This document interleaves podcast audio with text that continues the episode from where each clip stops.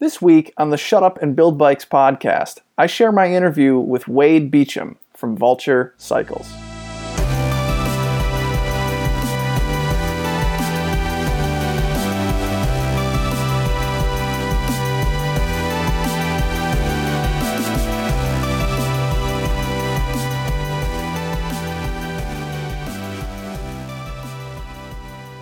Each week on the Shut Up and Build Bikes podcast, I get on the phone and I talk to somebody in the bike frame building world. I'm talking to frame builders. I'm talking to people who, um, you know, paint bikes. I want to talk to, uh, you know, Brent Curry who makes the software BikeCAD. I want to get him on the show. I want to get people who are doing organizing trade shows and people at supply companies who supply the tubes and the dropouts. I want to be talking to all the different people in the industry uh, who who make sort of the custom bike frame building scene uh, exist and happen. And it's a it's a show that's about perspectives. It's about why we're passionate about what we do. It's a show that you know we talk about technique and craft, and um, you know what gets us feeling jaded about this little industry, this little uh, world that we're in, and what's making us feel excited about new directions and, and new sort of transformations and things. Uh, you know, it's just a it's a phone call that I do every week with somebody that I know and uh, I just record it and I share it with everyone. It's been really valuable to me the past six weeks or so that I've been doing this. I wish that I would have started doing this sooner. I wish that I would have been always doing this sort of networking and um, communicating with, with various people in this little industry that uh, I've I've found a home in over the past nearly ten years, and um, I'm really glad that I can be sharing that with everyone now. This week's guest is Wade Beecham. So he used to do vulture cycles, and I suppose he still does in some capacity. Uh, you know, in this interview, we talk a lot about his history, but he built his first bike in 1996, not really knowing what he was doing, but feeling inspired. And he just kind of kept doing it, learning, eventually went to UBI, learned some more, uh, kept doing it. You know, he's been a full time professional frame builder at different points, and then uh, you know gone back to work somewhere else again. And I think he's had a couple fits and starts of that. And uh, you know, he's a bit of a legend for ma- making a lot of mountain bikes, making some real screwy, oddball bikes for the for the hell of it. And uh, I've known about his work for a long time, and I've looked up to him. And I got to meet uh, him in person and hang out with him at NAHBS in Sacramento this year in uh, 2019. Uh, back in March, and that was great. I always thought his bikes were really cool and looked up to the work that he did, and um, and to meet him in person was really special. And um, we had an interesting interaction because actually, um, so I made a tool in the last year called the Miter Buddy, and it helps you hold the uh, the tapered tip end of a seat stay, chain stay, or fork blade. You run into that sometimes. It's hard to hold on to those tubes in like a milling machine vise when you might want to miter the end of them. Anyhow, he had seen pictures that I posted of this tool. He thought it was cool, and he made his own version of it in his own shop. He said, "Wow, that's a great idea." He made it. And then i'm like at the trade show on the floor in my booth and he walks up and we're talking and he said you know i just made my own version of this tool but uh, i think intellectual property is really important. He hands me a $100 bill. You know i sell the tool for $120 and i was like really uh, appreciative that he wanted to you know like give that to me as a, as a thank you for the intellectual property i guess. But especially i think that shows how much of a sweetheart he is how much integrity he has and I just remember when that happened, I thought to myself, never in the rest of my life is this going to happen again. this is a nobody just hands you money for something. Anyway, I thought that was a cool thing. Wade is just he's the real deal. He's such a sweetheart. He's he's done it. He's worked real hard. He's made a lot of bikes. He's made I think a really valuable contribution in the industry and he's just um he's he's a joy to talk to. So, this interview, like some of them lately, ran very long and it's not very easy or realistic for me to go through and cut bits and sections out in the middle. And, but you know, I think most of it's pretty interesting. It's just long. So, you got to give me feedback. If you can't stand the length of these, I'd love to hear about that. Or if you're glad that they're as long as they are, I guess I'd like to hear that too.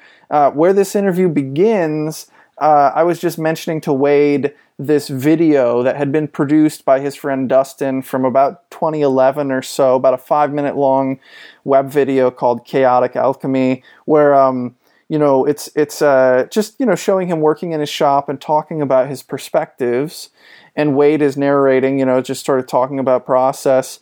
And so here I'm I'm like paraphrasing something that he had said, and uh, and that starts our discussion. Kind of feels like every time you're riding your bike, you're putting one over on the man and it's like damn that's that's just like that's you know that's poetry. Because i mean why do we care about bikes in the first place? Like mechanical things are interesting but it's like why do we care about bikes? It's like it's that it's that freedom and that feeling and just I don't know, you know, like the the thing is cool and I like the bike and I spent a lot of time preoccupied about the bike and the shop and the process of making the bikes, but like ultimately the reason I got into bikes in the first place is because they're so exciting and fun to ride and it's like that's it, you know, like that's that's the whole reason. Exactly. And it's and you know, like I'm a mountain biker. I, I if you know what Art Wade, what do you do? I'm a mountain biker. Like I, that's what that's what I've done. That's why I started even building my own bikes and stuff. And and but I ride my cruiser a lot, and it's the funnest bike I have ever had, except for when I was a kid. And it it's because like when I'm mountain biking, it's mountain biking. It's really fun and stuff, but you know, there's kind of a fitness aspect to it.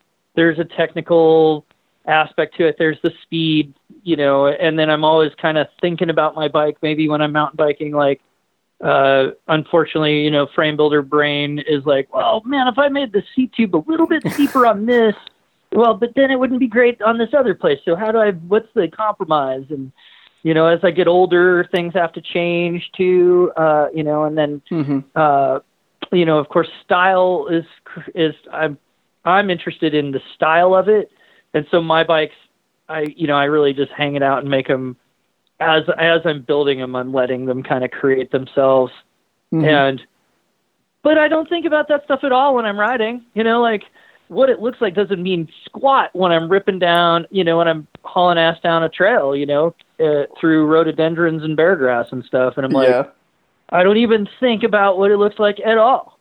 Uh, but when it's in the garage and I'm like, oh, look at that thing. I'm super stoked about that. You know, I've got three bikes lined up and not one of them has flat bars, you know, mm-hmm. all of them have crossbars, you wow. know, just silly little things. The, the ideas happen to me when I'm not riding, you know, uh, mm-hmm. the, the looking at the style is when I'm not riding the way they ride. I think about it when I'm riding, you know, so, but my cruiser, like I just love that thing, and I just love riding around town. I love riding around town at night. I'll go on pretty long rides with it. I'll sometimes do shuttle rides in Bend with it, and like get the van out of town and ride it back into town. And it's it's so fun, and it's there's it's not a perfect vehicle by any means, except for the joy that it causes. Yeah, you know, and it's just like wow, I just this thing makes me feel like a kid. That's uh, and that's kind of where I yeah, that's kind of where they're like getting it over on the man. Like the, the our society doesn't. They want you to grow up and you know, like kids ride bikes.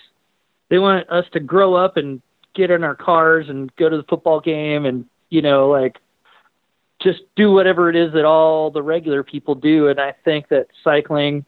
Look at all the weird little sub things in cycling and how many of them are just kind of they're kind of anarchy based, you know, like there's uh, alley cat races or mm-hmm. track lacrosse and the, all these things. Like it can't, you know, Norba couldn't even hang on because people are like, that's boring. We're gonna have seven kinds of mountain bike racing. you know? Yeah, and they'll be all different, you know. So it's great, you know. I, I think that's that's just one, my opinion on that. Uh, yeah, you know, I, I tend to. That's how it's like I, I tend to agree. Yeah, I think um, it's it's it when people talk about it like it's just this kid's activity. Um, yeah, like they miss the point or something because I feel like it's a human experience to uh, you know to want to express yourself in this multitude of ways and to not have to uh, sort of like yeah, I don't know, assimilate to the but, dom- it, but yeah. yeah. But what's kind of cool about that is it's still bringing like it's not just a kid activity, but it brings a little bit of kid back to your adultness. You know what I mean? It's like you like you get to be a kid too. You're like, yeah. you know what? I'm doing something that kids do. And yeah. kids do it for fun, you know, they're having fun. And so I can have fun too, dang it. Yeah. and it's my fun, you know, and it's real. It's the same kind of dang fun. I still feel those feelings, you know. So uh, that that's I, that's part of how I feel about that. Still feel that way. I was just always feel that way. And I, you know, I have to drive to go to work. My job is far enough away, and it's a it's a hard enough thing. I wouldn't, and I don't. I do not like riding on the road as a roadie. You know, I'm not a Mhm. roadie, and I'm not going to ride my cruiser to work because I would take me four hours to get there. So I can't do that. So I drive. I'm, I, you know, I have a driver's license. And I drive my car to work and stuff. I don't bike commute. Uh, and you know, the way I can't. I just can't really for Yeah. what I'm doing right now. That's how it goes. But I've had plenty of jobs where I did bike commute uh, a lot. You know, so I feel pretty lucky. Yeah. Um, and Yeah, I, you know, I my- could never go the same way twice. So I would always dro- go a different route. You know, that's a really cool thing with a bike ride. You can go a different route. That's really fun. Biking is always the perfect speed to experience real life, to experience the world because in a car you're you're closed off and you're zooming past and you don't smell it, you don't feel it, you know, you don't hardly see it. Got all these blind spots and the glasses reflecting and you know, it's all this distraction. You got the radio on. But then when you're Yeah. walking, that's a great speed to experience it, I suppose, but it's just so slow. You don't get anywhere. You can't it's like it's not really transportation unless you weren't going very far. You know, like a bike Yeah. really puts so much in reach and yet like you're out there in it and you're you know, like it is the perfect way to experience your surroundings as you get somewhere. Oh yeah, It- yep, exactly. Like I like to go for a walk. Like I definitely walk around.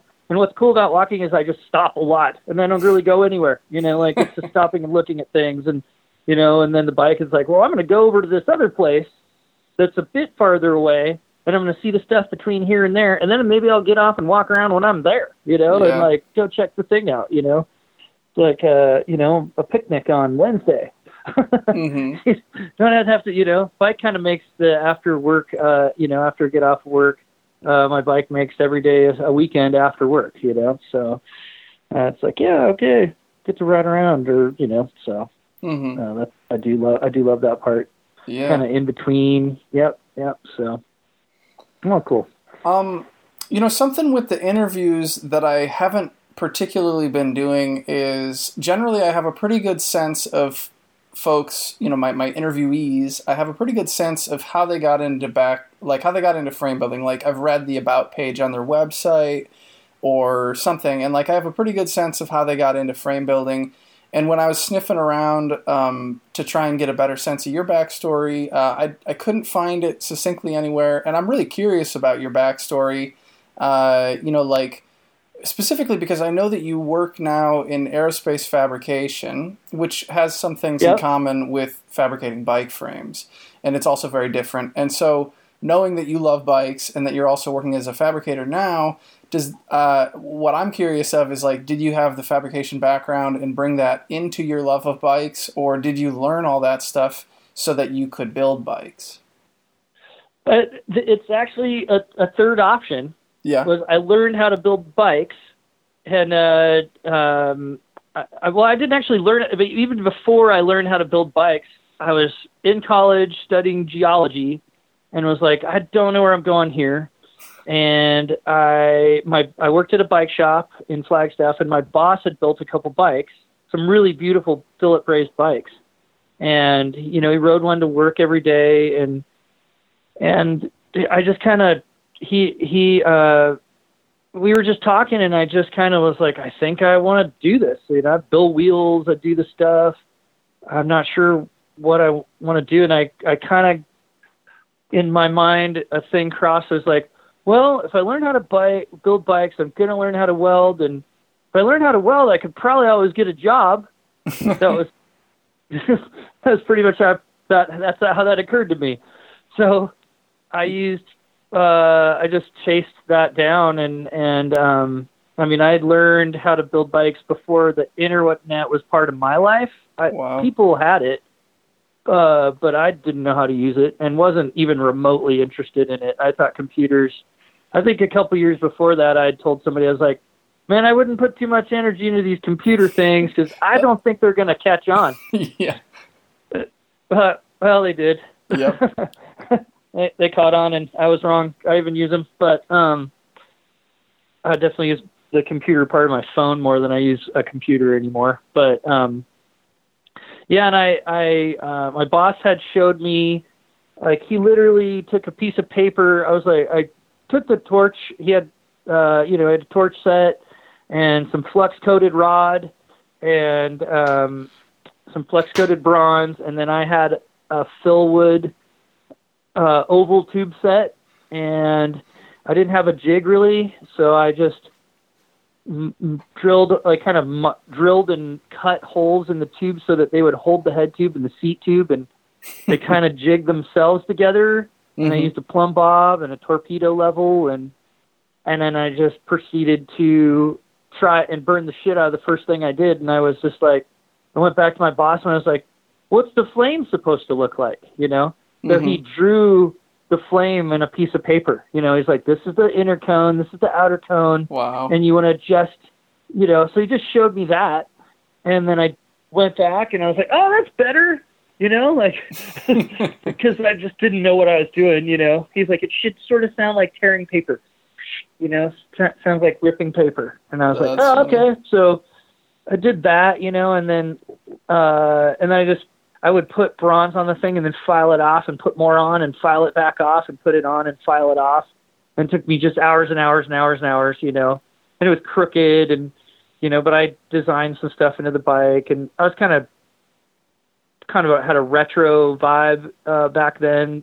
You know, it was retro before it was even that old to be retro, but it was like this thing's getting six speed uh, you know, Shimano stuff with top mount shifters and rigid fork and tons of water bottles and anyway, and I built this super Wambly flexible bike and and uh with tube sets you can't even get anymore and I kind of made it like a Moots Mountaineer in the back with curved and I just curved the tubes on like like I found a round thing and bent them around it, you know. and so and uh Ritchey dropouts and it had um it had uh WTB roller cam brakes and you know just fun. I, that was in I built that thing in '96 and uh, 96. just- wow. and then I found a I went to the used bookstore and I found the Talbot book on frame building Uh huh. and I didn't buy it because it was too cheap to buy it. So I just kept going back there and looking at it. And then looking at it again and then looking at it again. And it's all lug construction, you know, and I was like, I'm not really doing that. And the thing I got out of that was the how to the scale for drawing bikes with the with uh being able to use art paper. Like you can go, you know, back not so much anymore, but there used to just be art stores and you'd get this drawing paper that's like 18 by 24 or something like that. You know, maybe it's like 24 by 22 or something. It's a size that was a common flip up, you know, for doing pastels or charcoal drawing Mhm. paper. And the Talbot manual said to use a millimeter to or a centimeter to an inch scale, and it worked really good in that paper. And so I just started drawing tons of bikes on that in that scale, and so um, yeah, I just learned how to do it that way. And it, so you could just design the whole thing uh, centimeter to an inch scale. So uh, That's so wild. I um, I never had to do full scale drawings. I learned, you know, the first frame building class I had was in 2010, and then by the time I made the Yeah. first bike frame on my own, I I just bought a copy of BikeCAD, which I love. I Oh, think yeah, it's great yeah. software, but yeah, I do too. um, yeah, and So Brent awesome. and Brent is a sweetheart too. I really like Brent. Oh yeah, that guy's yeah, um, he's but so rad. He is, he is. Uh, we'll have him on the show at some point. He'll be a guest for sure. But cool. Um, but Yeah. anyway, the uh, the the drawings. I, never had to do full scale drawings, and yeah, doing one not even at exactly full scale. I guess you can you can do conversions, so you could draw it, and then it seemed to me always like what would be really useful about having a full scale drawing is that you can always do a point to point measurement for any weirdo thing and figure it out real Yeah, quick. yeah. But I guess you could still do that. You just have to convert. Yeah, and it was easy because you know then a millimeter is a tenth of an inch. You Oh, know, cool. so if you you could buy a scale, like I found a scale also that had uh, it was a Starrett scale, a 36 inch Starrett scale that had millimeters on one side and engineering scale on the other side. It's what I drew with and it's what I measured with. Wow. You know, so I drew it in inches like I drew the thing as if the centimeters were inches, you know. Mhm. So the size of everything was metric, but it was measured in inches, you know, because it was Yeah. I'm a mountain biker, so it's like what size? 26 inch wheels, Mhm. you know, and it's a what size is the seat tube? 18 inches, you know. Uh, you know, so I never thought about stuff for a long time in metric, except for the stuff that is metric, you know. Yeah. Uh, it's fun with bikes, and you're like, well, this is 135 millimeters, and this is 18 inches. You know? yeah, it's with bikes. You're just with bike fabrication anyway. You're just kind of stuck in the Yeah. middle. I think it's easier Yeah. to just live fully in metric, but in the United States, Uh-huh. then you know, oh yeah, Yeah. let me just make a quick tool here out of two inch diameter bar stock, or like, oh, you know, like I'm gonna have to use some straight gauge 4130. Well, that's all in fractional inch. Or oh, let me go down to the welding supply. My rod is all, you know, my tungsten, like everything is in inches, and so it's just Yeah, you can't you can't just conveniently live your life in one yeah. one measurement or the I- other. I do live in the thousandths world a lot because of you know I do live in in uh, you know inches broken into thousandths because Yep. of what I do for a living, and I do think it's a I think it's a very practical scale. You know, like it works really good. And the other thing that's cool about fractional in SAE measuring is everything's a half of another half of another half of another half. So the relationship is always very easy to figure out. You know, Mhm. like if somebody says this is an inch, how big's a half an inch? You could do that. But if somebody says, you know, this is 10 millimeters, how much is, you know, three mill, or, you know, this is a centimeter, how much is three millimeters? It's like, uh, uh, you know, it doesn't, it doesn't work as easily. And then when you try to break millimeters into thousandths, it's hard, you know? So a thousandth of an inch is a really common measurement, you know? So, yeah, and I think it's just some version of that. Yeah. Yeah. What yeah. get used to And- also. yeah, exactly. Whatever you get used to seems to work, and it's especially what I'm doing. You know, um, I'm always Yeah, trying yeah. to do so much of it in metric because that's just easier for any international customers that I have, and for a lot of people, Oh, yeah. honestly, who do bike stuff nowadays. But it's just like Yeah. I can never fully get away from inch, and so it's just always multiplying and dividing by twenty five point four. Yep.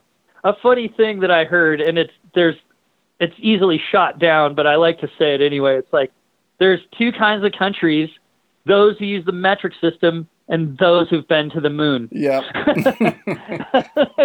of course, they use the metric system to get to the moon, but we don't talk about that. yeah. they used it all. Were, you know, a lot of en- engineers and scientists in the '60s were using the metric system, but it's still Mm. funny to say that one. You know, it's a little, little funny one. I was get a kick out of that because some people are like, "Oh, yeah," so you know, and it's just like everything. Use both. I had a I had a mitering machine for a while that used that had Whitworth on it. It was a Taiwanese um, tube mitering machine, and it had metric and Whitworth on it, and it Whitworth is divided like inches, but it's about an inch and an eighth to a Whitworth inch, Whoa. and which is a this weird British scale, right? So Wow. you can look that one up. It was a it was a tool scale uh, to make trains, and that so they could. It was the first standardized measuring scale for mechanical stuff. Um, wow. you know, like it was the first one that kind of because the British Empire needed their trains in England and in India and in Botswana and wherever to work the same, you know. Mhm. So this guy James, I think it was James Whitworth or whatever. yeah. And so that I got this machine that has this other scale on it. It's like it looks like inches, but I'm like, that's not twenty five point four. What the heck's going on? You know? yeah, that's funny uh, because yeah, yeah. I yeah. feel like I'm I'm used to living in between the two measurement systems, and it sucks. But it's Yeah. like I'm used to it; it's fine. And there are some people Yeah. who just have no patience for it, and I can relate to that. But like you know, that's just, but man, a third you throw a third one into the mix. Oh god, some people would be People are like, they just they just flip a a table and walk home Uh. or something. Yeah, that's about a millimeter, and I'm like, yeah, it's about thirty nine thou. yeah. so, so, but yeah, it's good. All that stuff's funny, you know. So, yeah. um, I don't know where. Yeah, I, tangent Wade. All right, so you'll have to So, probably so rope fill me in, on on your journey. You you made your first bike in 1996 after learning Yep, a little bit yep. from your boss at this bike shop who had done some frame building and reading some of the Yeah. Talbot manual in a bookstore. But this was still Yep. like before the internet was really, uh, you know, like when I was learning, I did take a frame building class and then I learned the rest of it, pretty much all of the rest of it, because you know you only learn a little bit in a two week class. Um, I learned all the Yeah, rest of it from from forums, from uh, f- like email list serves, and from uh, Flickr. Oh, like yeah, following yeah. people on Flickr, and then more recently on Instagram. And none of these things, I don't think, really existed in the you know 1996. And so, what were you doing No. after that to continue learning? I just kept doing it. Like I, you know, like it came down to those drawings. Like, uh, and I, I'd taken a, a class that maybe taught me more than anything, as I took a mechanical drawing class when I was in junior high, hmm and it was really mecha- It wasn't drafting; it was mechanical drawing, which was cool because I didn't care about building doors and houses and stuff like that. My dad did that stuff, and I wasn't that interested in wood. But this class, I just learned these skills from it. In fact, when I taught myself TurboCAD years later, I use this. I still do a construction line. I do it in 2D, then I extrude it if I need to or whatever, you know. hmm So I'm still like I still do stuff as if I was drawing it by hand, um, and I just learned this mechanical drawing stuff. And so anyway, I was doing those drawings, and I would just draw a bike, and I knew, you know, as and then as far as the as far as the skills of building the thing, it was so trial and error. Um, I just you know, and I and I talked to people. I had different people that I could talk to. I talked to people on the phone. Uh, a buddy of mine and I were kind of doing it together somewhat at the same time, and so we both were sort of learning together, you know. And we'd have uh, just like bang our head on the wall, and then an epiphany, you know. And then if we saw somebody that knew that stuff, and then I was like, I can figure out how to cut the tubes if I need to use my fingernails or if I need to use acid. The cutting the tubes is not the hard part. The joinery is the part that makes the most difference, you know. Um, and so I didn't focus so much on a way to cut the tubes or hold them. I was just like, I brazed a million pounds of flux coated rod, which is awful. Like the first time I brazed something with a with a gas fluxer and um, like really good CO4 rod, I was like, what? That, what? this is the easiest thing I've ever done. Like I can't believe it's this easy.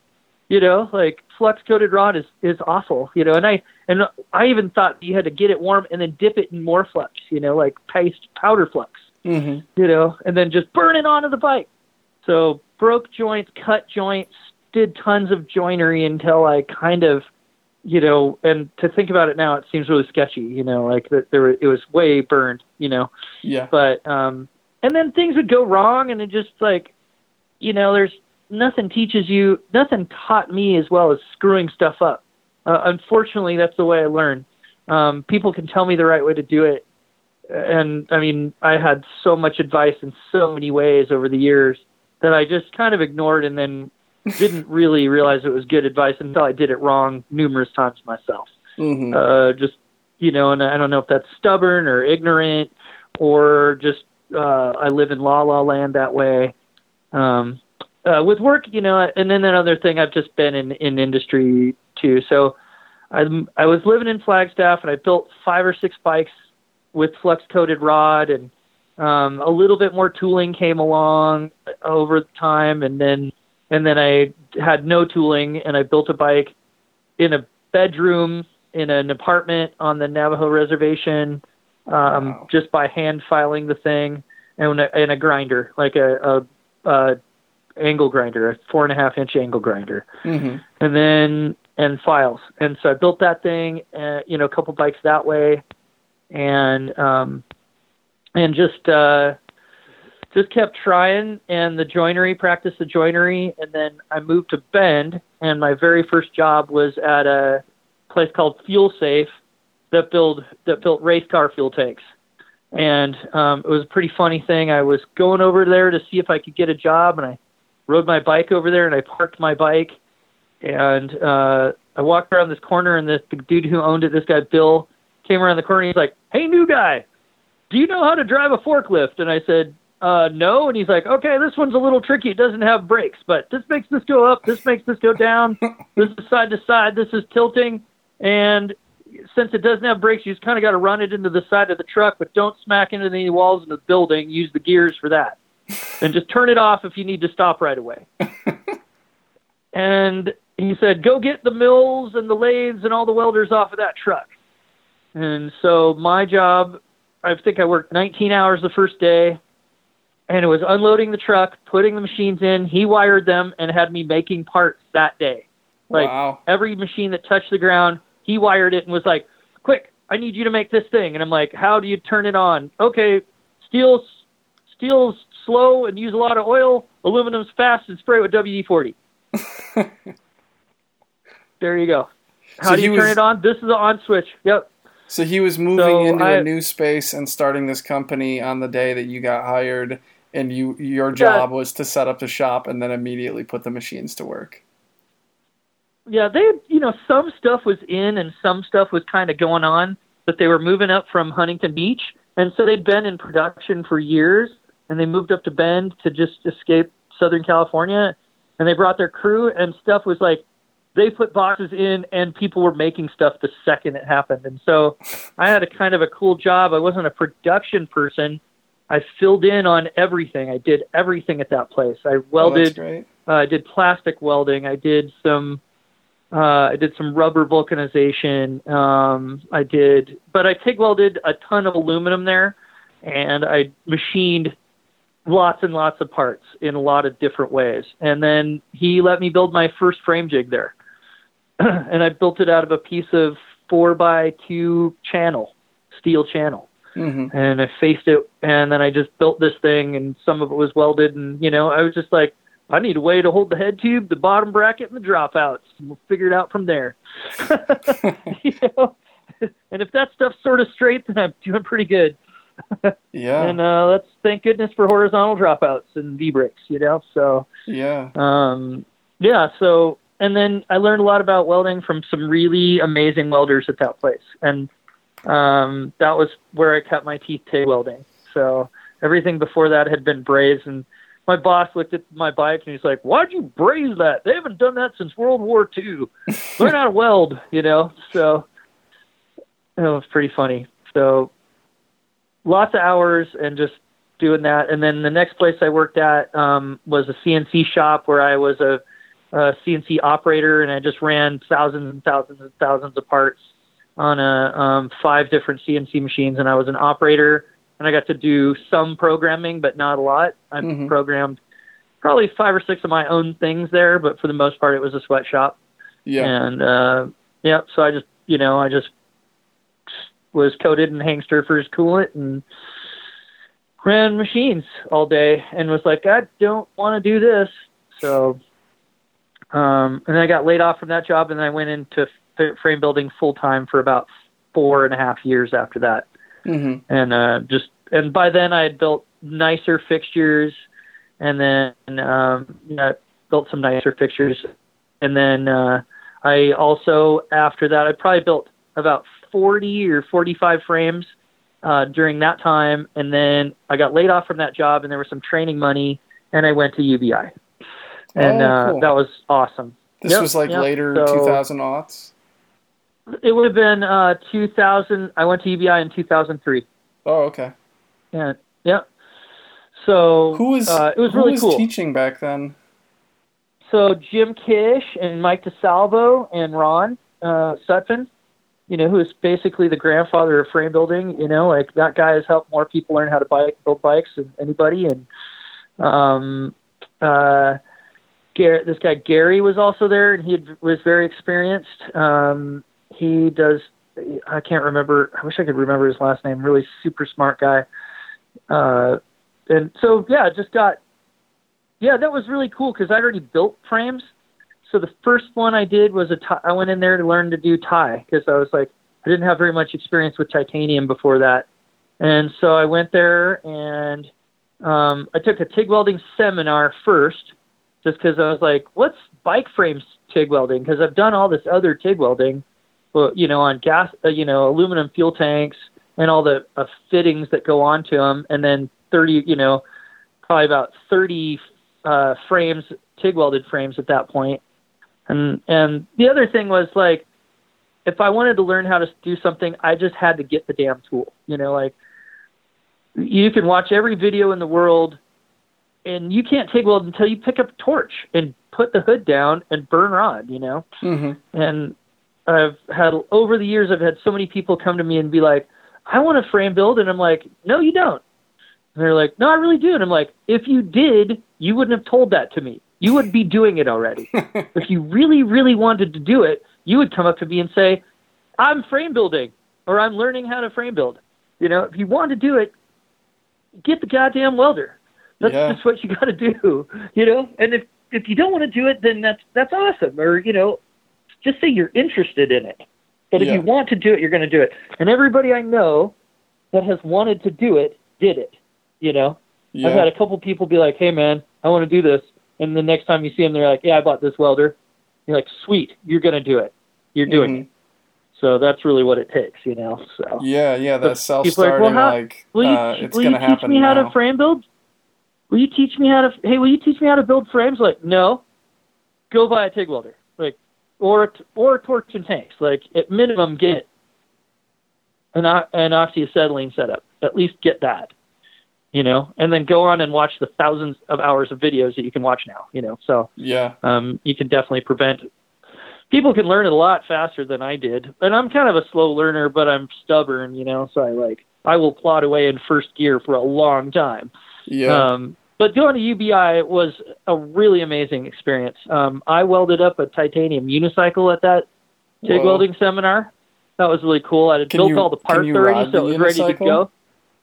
Oh yeah, it's great. Oh yeah, yeah. That's awesome. There's a there's a funny video if you want to watch that. Uh, there's a Oregon Public Broadcasting has a thing called Oregon Field Guide, and there's a thing about building. Uh, you, uh, there's a thing about us riding mountain unicycles on that. um, that's a video. I'll send you a link later or whatever. You'll you will laugh. That one is just pure. Laugh at that. A much younger version of me, and, uh, and some pictures of my shop when I was doing some sketchy stuff building unicycles. But yeah, I built a tiny unicycle with that thing.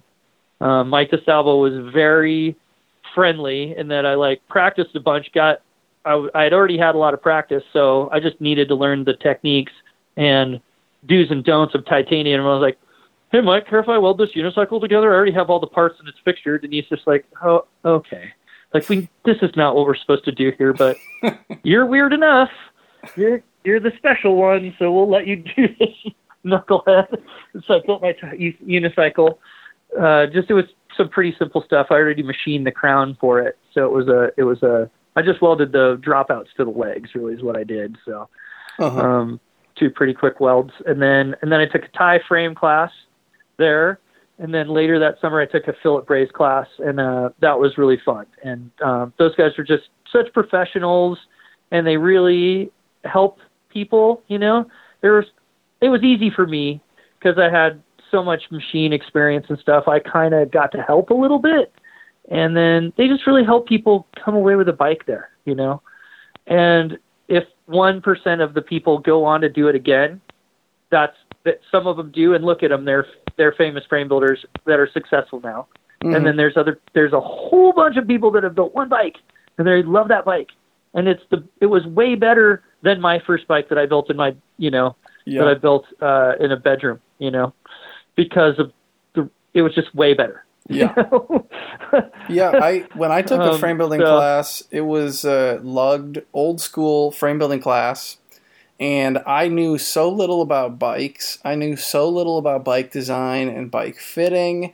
I had never brazed. I had done hardly any MIG welding, and it wasn't worth a damn. But you know, I took this two week Yeah. class, and when I left, it wasn't 100% done, but it's pretty much done.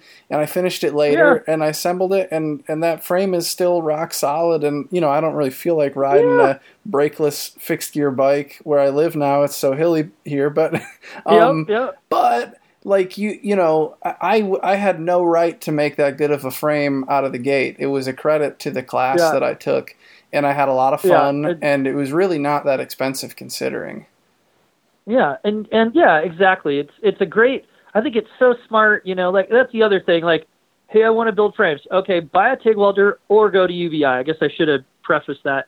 Or go to or go to any of the frame classes. I'm going to say UBI because I'm an alum, you know. So Mhm. that's that's the closest thing to an alma mater I have.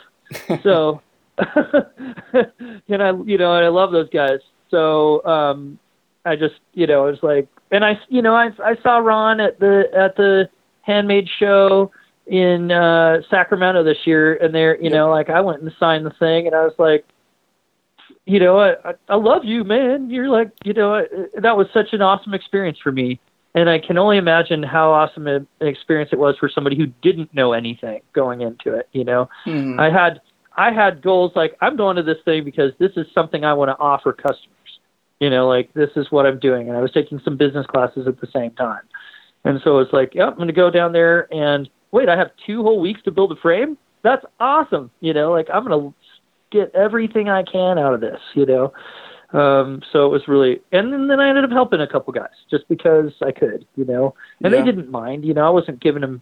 You know, uh, Ron and Jim weren't like too bummed at me. They were and I and then I and the other thing too is like I made Jim go ride with us. Like he was a little standoffish, Mr. Cool, and I was like, "You're going riding with us because two two other dudes in the class, uh, Pete Olivetti was in my class, Oh, cool. and I was yeah, and we got along like we were instant friends, and we went riding a bunch together, you know, Mhm. and uh, it was just like instant friends. We're going riding, and we're making Kish go ride with us. Like, no, dude, you're going riding with us. You have to. And we took him riding, and he had more fun than he let on to, and it was a great time. So it That's was a pretty great. special experience. So yeah, because Ashland has killer riding, you know. And there's one in Portland too, and so that's a different kind of riding. There's not mountain biking right there, but Ashland, you're riding out the door and going and hitting some pretty bitchin' trail that I loved. I I had no problem riding, you know, four weeks every day after class. Uh, I rode every day, and I loved it. You know, so That's awesome. because I took two classes, and then I built myself a, a fillet braze cross cross frame later, and um, I brought my own seat stays because I do I did my signature thing was these square tube seat stays that I put on a diamond angle, and that was a mistake that made became a thing I did. It was like just one of those like I had this I ran out of I killed all the round tubing I had, and I just had a couple pieces of square tube, and I was like looking at the bike, and I was like, oh, if these were S bend and turned on the angle, this would look really cool. And so that became like a thing I did a lot. So, hmm uh, yeah. So, So, now, speaking Um, of fillet brazing, when I was talking to Jeremy last week from Gallus Cycles, I asked him about his fillet brazing technique, and I'm just curious how different people do it. Which is, uh, if you heard that episode, I was just saying, like the way Yeah, that I yeah. learned was you do a sort of like the size of a garden pea or something, like a like a blob, hmm and then Yep. you let that freeze, and then you do another one next to it, and then you let that freeze. You flow the first two together, and then you you advance again. You lay another one, you flow those two together, and you see some people Yeah. more like TIG welding. They're just going around the joint. What's your preferred Yeah. method, or do you have an opinion? So I don't do it enough. Any like the last fillet braze frame I did was as a cruiser, you know, and it it it's you know I should have practiced a little bit more. Like I literally hadn't brazed fillet brazed anything for probably ten years, you know, and I was like, oh, I'll throw this, you know, what this bike. Uh, my friend Cameron Falconer gave me this really awesome Morrow hub, and this project had been taking like I knew what I wanted it to be for a long time, and I finally had it all together, and was like you know, I'm just going to make a bike for me. It's going to be really beautiful. It's going to look like a 1938 Colson. And um, so, and I'm just going to do some stuff that I know people don't do. And um, so I fillet brazed it because it was a cruiser. And, uh, you know, it's a little rougher in places, but it really fits the era of the bike. It looks like it was made in the 30s. Like some of it's really beautiful and some of it's a little rough. And uh, I do the TIG welding style, but I tin all the joints first Mhm. and um and I just kind of and I, and I kind of do it that way because I'm a TIG welder, I think. And um, I've seen a lot of different ways. I mean, granted, the first way I did it was with flux coated rod, and I would just pile it on, and then turn the frame and pile it on, and turn the frame and pile it on, and then file it, you know, Mhm. and then have to put more on. You know, like it was it was pretty awful. So um, now what I did with that, you know, is I sweat the whole joint out. Like I go in and just do a tin. You know, I guess they call it tinning Yep. and that way I know I can see it pouring into the um as I'm doing it, I can see it pouring into the gap, or not really the gap, but I can see it pouring into the joint. Mhm. So I know I'm getting a little, I'm getting, uh, I'm satisfied with my internal fillet that way. Mhm. You know, super clean it. I use gravity to pour it into the internal fillet, and I will do that, and then I'll just rip back around it with a filler pass over that. And that filler pass is the aesthetic, and I dab super fast and, and try to haul on it. Mhm. Um, it's you know, so um, so that's I've never really had anybody else show me how to do it. You know, like at UBI, it was kind of a this is kind of what brazing looks like, you know, and then and then people would practice and and that's I didn't tin it there. I just did a single pass, but it was Mhm. very much the TIG welding style. And I found that dabbing it pretty fast um, makes the joint not have a lot of the ripples are so close together and so evenly sized that it files out really fast.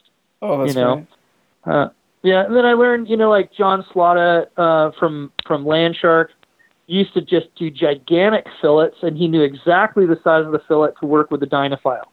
You know what I mean? Yeah. So he would make these big fillets, and the reason he did that was because he knew he was such a production monster that he knew what it had shape it had to be so that he could make the the Dynafile pass on it really fast without being like, oh, it's down in here. He's just like, whoop, whoop, whoop, whoop, whoop, whoop, done.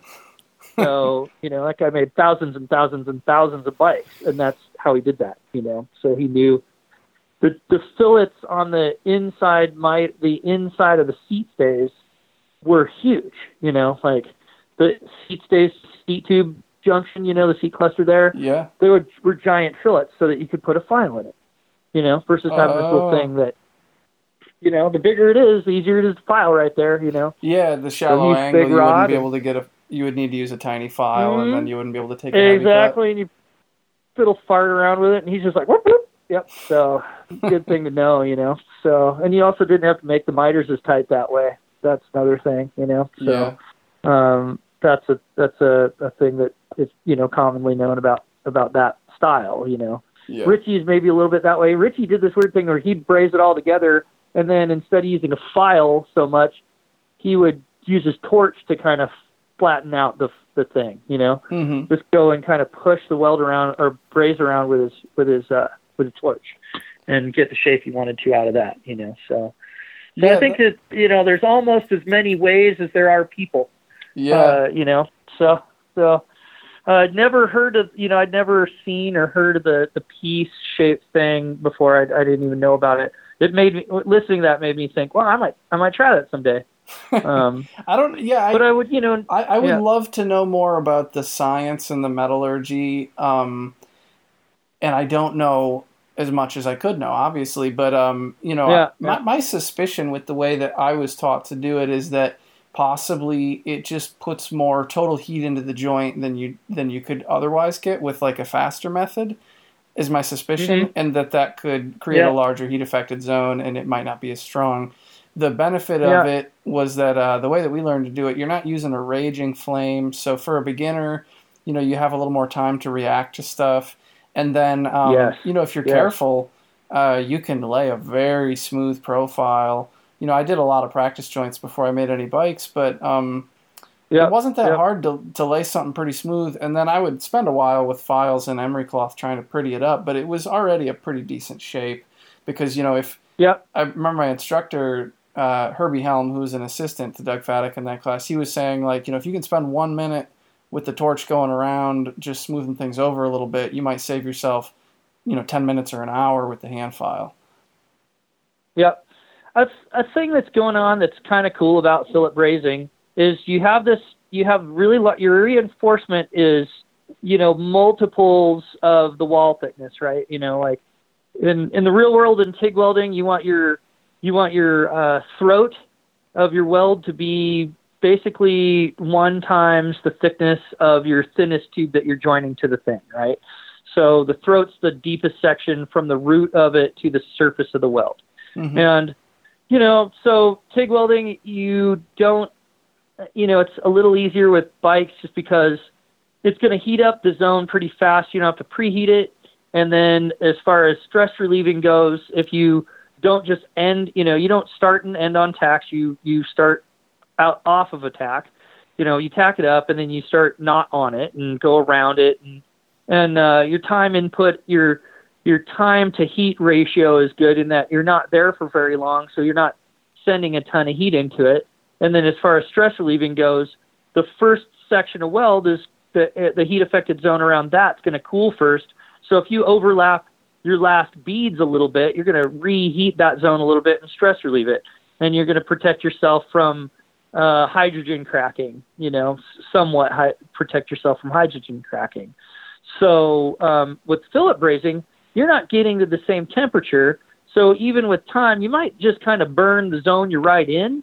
But then with that larger reinforcement area, as long as you have good root pen or root, you know, the, the penetration into your joint good, um, that's where a lot of your strength is coming from. Then your reinforcement, as you're heating that up, you're actually stress relieving in the area that you're welding, so or brazing. Um, this old blacksmith guy told me he's like that's called braze welding and made me look it up and he's like yeah it's braze welding so um he's a super old school guy. He's like you know i'm like it's fillet brazing he's like that's braze welding you know? Um it's not just brazing because you braze in a hearth you know? And i was like oh okay. So yeah he told me that's what was going on. And you know so there's you know you're getting into the top molecules of the steel that the bronze is getting in there. You know bronze is obviously doesn't have the tensile strength that um, that steel does, but it has um, it has good elongation and it has enough tensile strength, and it also by having the joint be slightly weaker than the material around it, um, there's uh, it keeps it from breaking somewhere else. You know, it's it's a bit of a, an absorption. You know, it, Yeah. it takes some of the stress out of the joint. So yeah, you can't make you know, a people are like- that's like impossible of failing. That that's that's invincible. And so, how it fails is something that you would like Yeah. to be kind of graceful. Yeah. Exactly, exactly. And you know, brazing it doesn't, you know, unless you do it wrong, super wrong, wrong, wrong, which is possible. But you're not gonna, you're not gonna have, it's not gonna take the tubes out into martensitic phase or whatever, you know. So, um, so it the grain structure is is less susceptible to hydrogen cracking, you know, in the cooling phase. Plus, it cools slowly. You know, you have the whole joint pretty damn hot, so it's going to cool down. You know, providing you know you don't stick it in water right away, or you don't have air blowing over it. If you let it air cool, it's going to really have a very even cooling, and it cools slowly, and you had the whole the whole thing is going to cool at about the same rate. So that's a really cool thing about brazing, you know. So, and if you do your TIG welding right too, that's another thing, and that's something that I'm more concerned with with work. I mean, if TIG welding didn't work, if it was so hard, there'd be a lot of broken bikes out there, Yeah. you know. Um, but it works pretty good. It's super forgiving, you know. It's super forgiving. I, I've seen some pretty horrendous stuff. I've made some pretty horrendous stuff and plowed it through rocks and logs and stuff. And you're like, how did that stay together? You know. So Yeah, when you're building out of steel, especially. Yeah. Uh, Yeah, yeah, it's very forgiving. Forty one thirty, they it's a reason that you know there's a reason that I'm a the forty one thirty welder at a carbon fiber airplane company. you know, the planes I build are three million dollar carbon fiber planes, and they have steel engine mounts. yeah. So that's how that works. So it's cool. Um, there's still lots to learn. You know, I'm learning, uh, you know, more and more as time goes by. That's what's exciting So- is that you know you can start any of this at a basic level. I mean, whether it's bike fabrication or it's any pursuit in life, I guess. But like, you can get in at the ground floor. You could you could like buy the Paterek manual, and you could buy a lug set and a tube set, and use a MAPP gas torch, and you could braze together a, a rough old school lugged road frame or something, you know, and it wouldn't Yeah. necessarily be straight, and you maybe roast the joints, but like you could probably put a ton of miles on it without it failing, and like you can get Yeah. started pretty easily, and then there's like Yeah. you can continue to learn forever. You know, like there's no limit to like what you can learn and what you can challenge yourself to do. I always see the stuff that uh, Mark is doing at Prova Cycles in Australia, and he's doing a lot of stainless and I think some titanium. eh, I forget if he's doing titanium, but he's doing like 3D printed um, dropouts that are so fascinating to me. And just like Yeah, the yeah. nature of all the stuff that he's doing is like just blows my mind. and I'm so stoked Yeah. and impressed when I see it. And it's like, and, and you know, like I'm sure there are people who are impressing him and inspiring him. There's like, there's just always further you can take this stuff, which is I don't know. I think it's just really exciting. And for me, you know, like it's a thing that's happened along the way is I, I was like, I want to make, I, can I talk myself into making a version of the same bike? And a lot of them make them in production, you know, it's like, well, no, because I can't focus that long on one thing, you know, I'm going to change, like I would change my, the design of my fixture halfway through a bike Yeah. because I'd just be like, you know what? And, and I built a, like, I probably, I think that might be a thing where I'm different than a lot of frame builders is I built tons of different styles, stuff that isn't even fixturable, um, you know, anyway. And then I also was like, I built all my own jigs and I've used the, a funny thing in there as well is I've used other people's fixtures as well. I've used an Arctos, I've used a Henry James, I've used um, a couple anvils, um, I've used some other small parts tooling, some Sputnik stuff. I used a one-off jig that IRD built to build frames um, back in the day, and um, you know I've just used, and then I've used seven or eight of my own different frame design jigs, you know, frame jigs. You know, Yeah. like the last three built bikes I built were on two different fixtures that I was just fucking around with Mhm. like, hey, I want to make it like this. And I have like my last bike I built was like, I have this new idea. I want to build everything from the rear dropouts forward because I want my bike to always be going forward from the very beginning of its life. so it's totally ridiculous. Like I, I understand the, the the silliness of that. You know, because for the most part, you build a front triangle, build chain stays, put the chain stays on that, put the seat stays on it, put the braces in, put the pieces on, and call it good. You know. Or some people maybe put the the water bottle bosses in and the the internal routing stuff before the tubes are mitered or whatever, or after the tubes are mitered, then they put it together. But you know, like for the most part, it's front triangle first, chain stays, uh, seat stays. You know, and then I was like, man, I want to build the chain stay. I want to start at the dropouts, build the chain stays forward, put the bottom bracket shell on, and then and then and then kind of build the rear end first, and then build the front triangle. And the other thing that happens with that is I'm doing all I'll do all all the hard stuff first. You know, Mhm. so the bikes don't decelerate; they accelerate as they're going. oh my god. right? They're they're always accelerating. You know, start at the hardest place, work forward. They're moving forward and accelerating. Yeah. I always like uh, when you build the back end first. I always like calling that uh, building the bike ass backwards. Yes, yes.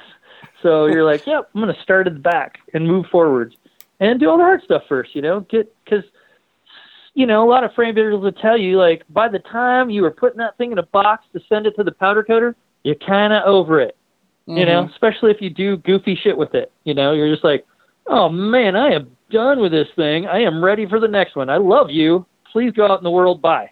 You know, Yeah. it's like your kid graduated. You're like, get your ass out, get a job, go make that person, go make that customer happy. Now I'm tired of seeing you. Mhm. And next, please, you know, what's the next one? I want to start again, you know. So that's kind of a my, you know, that's my, a I guess, imaginary philosophical take on it, you know. Yeah. Uh, so, What- yeah, it's yeah, then yeah. So go ahead. What's the most ridiculous bike you ever built? When we were at NAHBS in Sacramento, you were telling me about all these just like incredible and fantastical ideas you had for bikes that you you didn't just have an idea and say, "Wouldn't it be funny if?" But you had actually made a lot Yeah. of these. Uh, you, Yeah, you should yeah. you should share some of those. Well, yeah, I mean, I've definitely just for reasons I just built silly stuff. Um, some of it was silly, but it was like a job and production. You know, like some of the silliest bikes I built were uh, cargo bikes for Metrofiets. You know, long john bikes. Like they're they're just kind of silly bikes, and I made one for myself that was even different than what they had me building for them. Um, you know, just as a strange bike. Like it has a linkage to connect your steering. You know, Mhm. and it's just a big bent tube and and I put a wheelbarrow on mine and then I made the the platform shaped like a coffin and then I made a rear rack and I made that stuff out of like angle iron and expanded steel, you know. And then the rear rack also looked like a coffin. So I wanted it to be like a rat rod, you know. So Yeah. and then I put a wheelbarrow on it. And you know, just silly that bike so that's like medium. And then I built a tall bike that is actually quite elegant. It's uh, I took it to NAHBS in uh, in uh, Austin, Texas, and like people are just like, "What?" You know, and it's just like, "Yeah, it, yeah, I definitely didn't fixture this thing."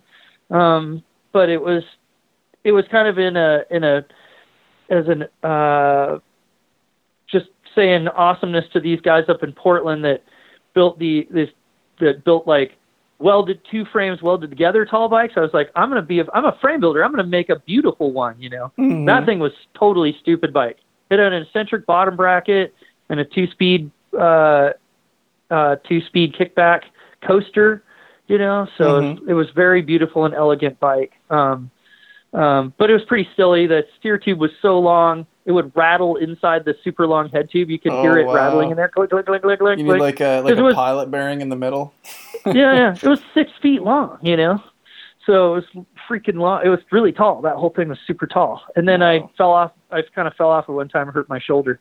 So Oh, no. and then um, the straight up most ridiculous bike I built though was the only the only part of it that was a bicycle tube. Like if you were going to buy bike parts for it, was the bottom bracket shell. Like no other part of it was a, a was a bicycle tube, um, and it was an a, it was a BM an American BMX bottom bracket.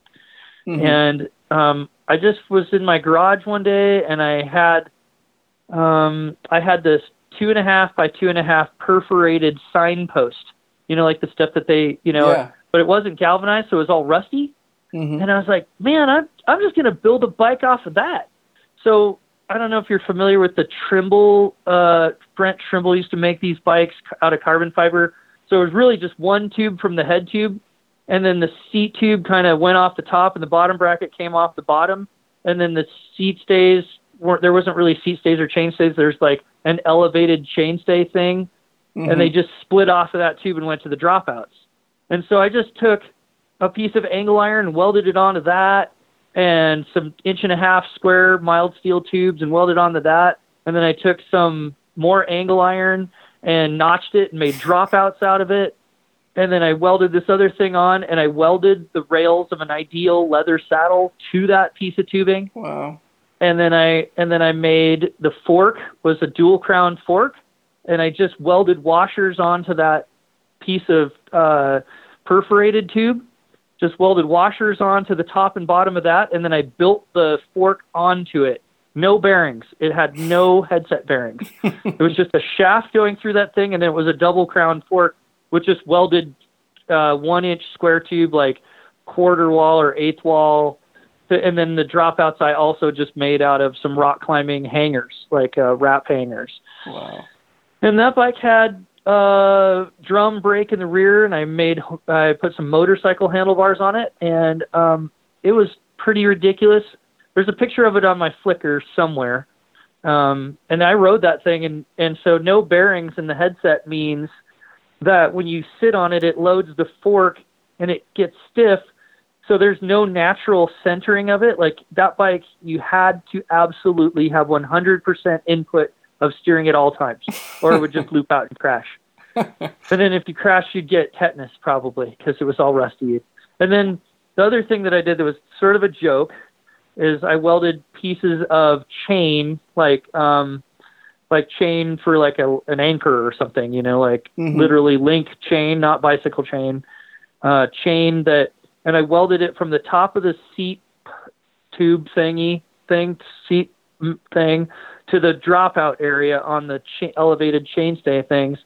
And so they were loose chains. They were just loose, you know, they're just welded on the ends. And then people are like, "What is that?" I'm like, "Look, they're chainstays."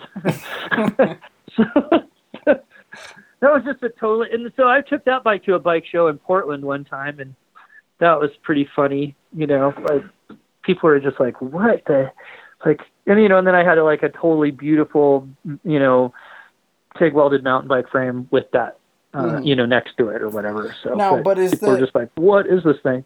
is the is the spirit of or the inspiration for that sort of like the the the signpost monstrosity sort of bike is part of the idea with that like um just that you thought it would be cool, or is there a little bit more going on? Like maybe you get a little bit tired of the business face that you feel like Oh. you need to put on, and like the polished, like everything at the shows is so Yeah. polished, and the paint jobs, and Yeah. it's like maybe losing touch with what you really actually are excited about and care about, or something. And it's kind of like a, you know, it's it's kind of like a reaction or something.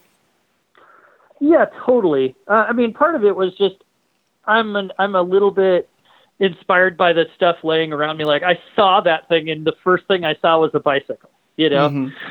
so it's like not most people would see that. Most people would be like, "We need to put this in the recycling bin so nobody gets hurt on it," because the front was cut off with a torch. You know, Yeah. so it's just jagged edge, and I was like, "Oh man, that would be a completely ridiculous bike to make." And you know, and I took it to show. I, just, part of it is that, and I, you know, this was maybe to my detriment, and you know, the music uh, that made me the first music I liked was punk rock. You know, Mhm. and so the first music I liked was pretty much bad musicians playing really short songs, and they were full of angst. You know, Yeah. and and mostly hardcore, not like true punk. You know, you're you know you know uh, I was like hardcore. I liked hardcore punk rock. You know, so Mhm. and you know so it's like Black Flag and and you know uh, Min- Minutemen were maybe a little more polished, but you know Black Flag and Minor Threat was the- where it started. You know, Mhm. and DOA and all these stupid bands like that. And you're like, so I always had that kind of thing. My company was Vulture Cycles because of my nickname. So the very first thing I did was name my company after something that is known to be kind of ugly. Nobody's like, oh, those are beautiful. You know, I just straight up, my nickname was Vulture in Flagstaff. and partly because of the way of things I did and things I ate, and and I love vultures too. Like I just had a thing about vultures, Mhm. and so I just started my company out by being like the first thing I did was call it Vulture Cycles. I went down, made stickers, and they were typewriter. You know, I just was like my whole aesthetic to me that felt good was I'm not going to hire anybody to make my shit look good Mhm. you know, because it's not. It's not. It's. I don't want it to be pretty. I I want it to be raw. I want you to ride it. I want you to ride it in the fucking ground.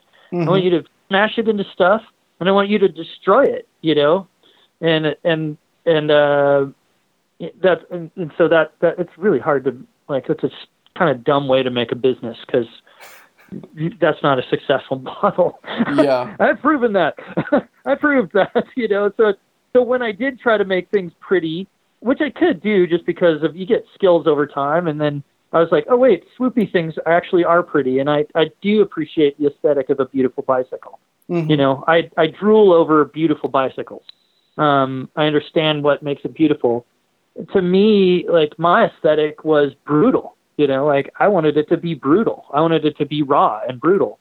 I don't have paint on any of my bikes except for uh, a bike that my friend, who's an amazing painter, painted. But my bikes don't have paint on them because I don't paint for shit, and I'm not going to put any money into painting it.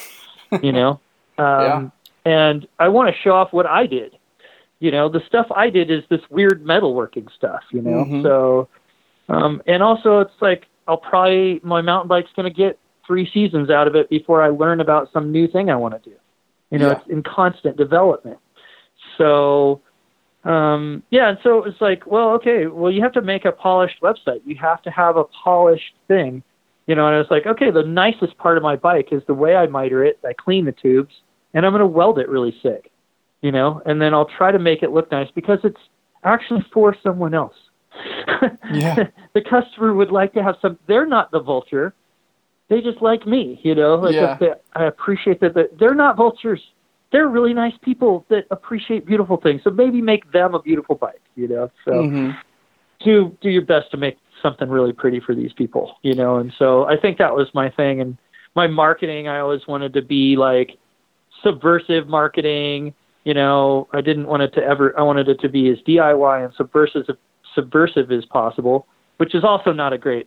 You know, I went to a business class and they were just like, "What are you doing? Are you trying not to get customers?" And I'm like, "Yeah, I'm like trying to weed out the ones I don't want." And they're like, "You weren't born, you idiot."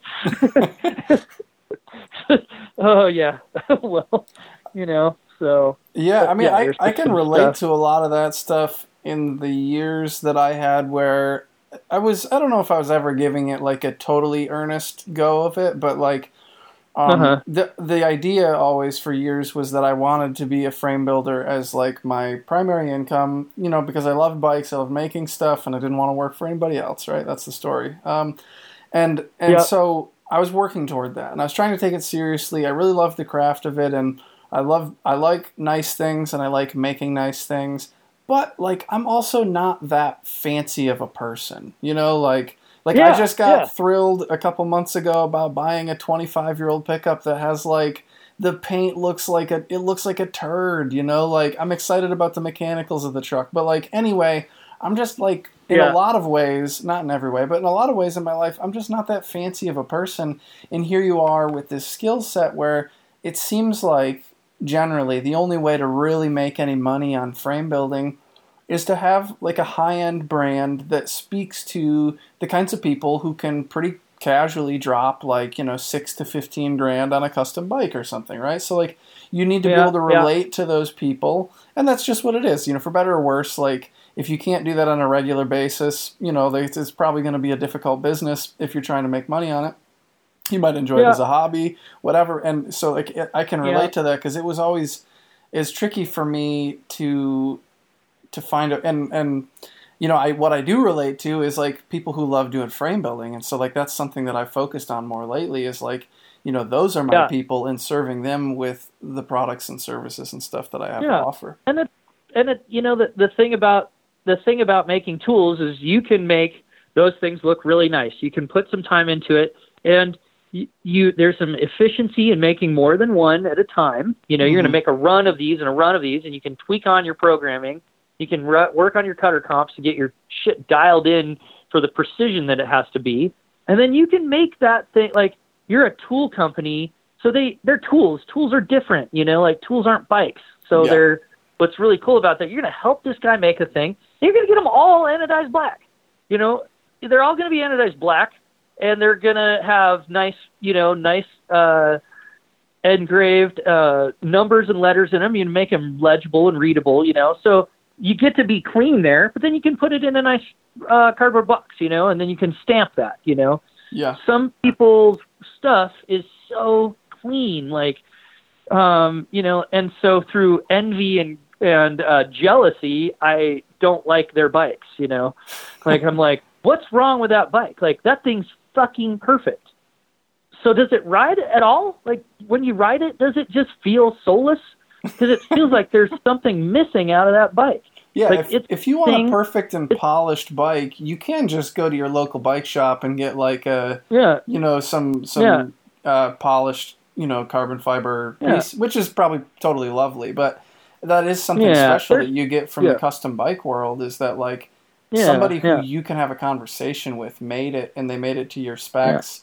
And um, there's Yeah, something nice yeah. about the raw the rawness of it. Yeah. So there's some frame builders that I'm like, they're just too perfect. What, like, where's the fuck up in it? Like, where's the thing that's fucked up with that? Yeah, And you know, and it's you know, and and and some people just don't.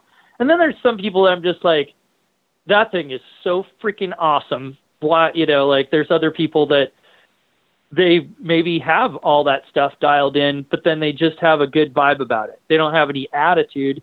They just let their work speak for themselves. Like a really good example to in my mind, like one of the reasons I don't think I would really ever try to make a living making titanium frames is Mhm. because Firefly already exists. yeah, Like they exist. I will never make a bike as nice as them. There's no way, you know. yeah. It's unreal. And they their their stuff is their marketing is fully polished. Their whole image is really polished. Mhm. But they come across very as very approachable and really cool people and they just seem really happy. You know, they're they don't have the there are other frame builders that are like, my shit is perfect and I there's nothing that's not perfect about me. You know, my shit don't stink. There's no part of me that doesn't stink. You know, and it's like, no man, you're a fucking frame builder. There's some stuff about you that stinks. You know, Yeah. so what? What is your deal? Like, why are you trying to? You know, I won't share this thing I know about this thing. You're like, whatever. You know, like, there's another way to do it. Who cares? You know, there's we're not reinventing. We're not curing cancer here. You know, Mhm. we're we're making freaking bikes for rich white guys for the most part. Yeah. So uh, okay, great. You know, good for you. Um, you know, so and and you know, I make airplanes now, so I'm st- I'm making the same. I'm making a different thing uh, for rich white guys. You know, so Mhm. uh, that's just how it goes. But um, you know, I guess that's that's what you do if you're a not rich white guy. So you you work on those things. So Lords and serfs. but uh, right? yeah, just yeah, yeah. So the um, you know, there's I just sometimes I like that, but like there are people out there that just have this perfect polished thing. But then I love that the social media world, like Instagram, for example, people put up the best pictures, obviously, because you're trying to make a living. But it's rad. Everybody knows what to look for for the the like a, the little bit of a screw up. Or I love it when somebody's like, "Whoa, that was hard." You know, like, "Oh, I'm so stoked about how this one came out because that was kind of hard." And uh, here's some pictures of me riding this weekend on the new bike I built for myself. I finally got time. Or uh, here's a customer sent me this picture of his bike. He got it built up and he's riding it here, and this is so rad. You know, it's like I really appreciate it when people are showing that. yeah. Um, you know, a little bit of the process. You know, uh, Yeah. a little bit of the process, a little bit of the final product, and a lot of the people enjoying it, and a Mhm. lot of the people who are building it looking like they enjoy what they're doing too yeah. you know like it you know because it's fun as hell at times it's it's like this crazy stressful but fun thing too you know Mhm. and, and uh, it could have been less stressful maybe if i'd have just bought a jig and a mill and you know like followed through with and just built kind of been like okay i'm going to sort of settle on a design that's sort of my signature and i'll settle on that and build those mostly you know like no i can't do that you know so Mhm. um, you know, so there's Well, some mean- stuff you could definitely tell people have signature shapes, and you know, Yeah, but you have a very interesting body of work. And I've seen, you know, in, in preparing for this podcast, I was looking on your Flickr and I was looking up, you know, some YouTube videos, and you've made a pretty like interesting body of work. A lot of different kinds of bikes, uh, and you know, I'll post when I when I post about this uh, release of this podcast. I'm going to do a post on Instagram with a collection of some interesting images of yours uh, and stuff you've made that I thought was really cool. Um, but you know, just for folks who are looking for more of this, uh, who maybe aren't as familiar with your work. But uh, you know, I mean, Yeah. if, if you had just boxed yourself in, and I think that that's one of the things I kind of wanted to get at in this interview is that you know you've done a lot of frame building. You're very good at the fabrication. You've made a lot of very beautiful bikes. You've made some really out there bikes. And these days, you're just building for yourself and for your friends and for fun.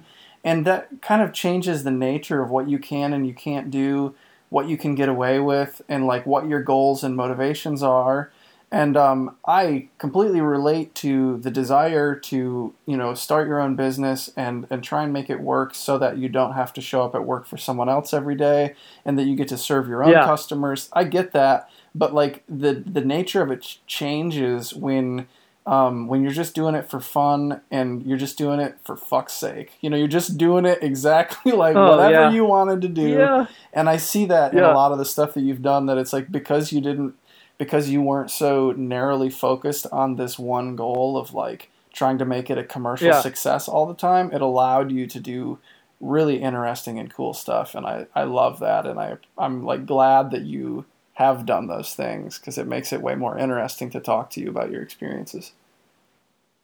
yeah, and it it it just yeah, it made it fun, and and uh, I mean, I recently sold my my mill and my lathe. I'm like, I you know, I kind of have this feeling like I'm kind of moving out of it. I already weld, you know, and I fabricate so many hours. This winter was really cold, and I was in here building some bikes, and I'm just like, I just can't do that anymore. It's too damn cold. And then in summer, I'm going to ride.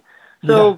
you know, it might be a while before I build another bike. It, it's uh, it's not that I don't have the ideas kind of churning around, but I'm much better at just kind of maybe writing them down and then rolling up that piece of paper and recycling it because it's like I need to let that thing go. I need to stop being obsessed by thinking about those things. Mhm. Um, and I have a teenage son, and and I have a relationship with an awesome woman, and um, those things are just those those things are are more important uh, than frame building. Um, I still and I still have like uh, fixture ideas. Like I almost don't want to build another bike until I build my like my dream jig, you know, and I have and I just have this idea like a whole suite of things, like I like a start to finish, and I want them to all match, you know, and I don't want them to be black anodized. I just have this really funny thing, and it's like, well, that would be kind of silly to build all that stuff, you know. But it really interests me, you know. Like I would say, because I build tools at work a lot. Like I build, I build fixtures for, uh, I build fixtures for welding these airplane parts together. Yeah. And you know, those aren't like I don't get to make them pretty. You know, like Mhm. I make them and they make the part they hold the parts together. And I make one or two of them and they go they get a serial number stamped onto them, a part number stamped onto them and a date. They get measured and they get put on a shelf until the part gets made again, you know. Mhm. So it's there's a lack of elegance there. I can as much elegance in, as possible in the making of it to make the part rapidly and accurately Mhm. but it's it doesn't get to be pretty at all. You know, Yeah. it's like, uh, you know, and I make a lot of them. You know, there's you know, there's 120 steel parts on this thing, and it's just like, well, it's got to be you know these or 120 parts, and it's like, well, I got to make a fixture for that. I got to make a fixture for that. It needs to be repeatable, accurate, and it just needs to get done. You know, and it bolts together. You know, so Mhm. it bolts and pins together. Or sometimes I just have to weld the thing together. You know, so. Um, yeah, I bet I could learn it goes- so yeah. much uh, from looking at that sort of stuff and you know studying that Yeah. sort of thing. You know, I I always take the design of the tools that I make very seriously, and I have like folders on my computer of like all the bike tooling and some other random fixtures and stuff anything i can ever Mhm, get my mhm. hands on and i just pour over these images and i study and i notice different things that work and and then I, you know, I listen to other people's experiences about what they do and don't like about the tools they have, and I try my own stuff. But like, you know, I still only have Yeah. the experiences that I have, and uh, you know, you've you've done a lot of that stuff. I'm sure I could learn a lot from that too. And then another thing with bikes, a thing that you know I didn't have good tools. Well, really the whole time because I made all my own tools. Not that I didn't make good tools, but I I was a pretty much a total cheapskate as well. Like you know, like I built a lot of tools out of drops and rems and extra material. You know, Mm-hmm. um, I was just like, oh, I'm going to make this thing here, and it, you know, might not have been that beautiful or whatever. Um, but another thing that happened, it's like you build ten bikes and you need the tools to kind of get you going on it. There are time, you know, like later on in the game, that stuff doesn't like. I could, I used to fight to get a square miter on something, and then later on, it just it just happens, like because of practice Mm-hmm. um, because of pra- like it used to take me a long time to do certain things, and now I can just walk over to the bench, throw a throw a block in the vise, and just be like, oh, the dropout's going to go in about here. Chut, chut, chut, file it out with a you know with a uh, file, you know, hit it with the hit it with the hit it with a hacksaw, hit it with file, done.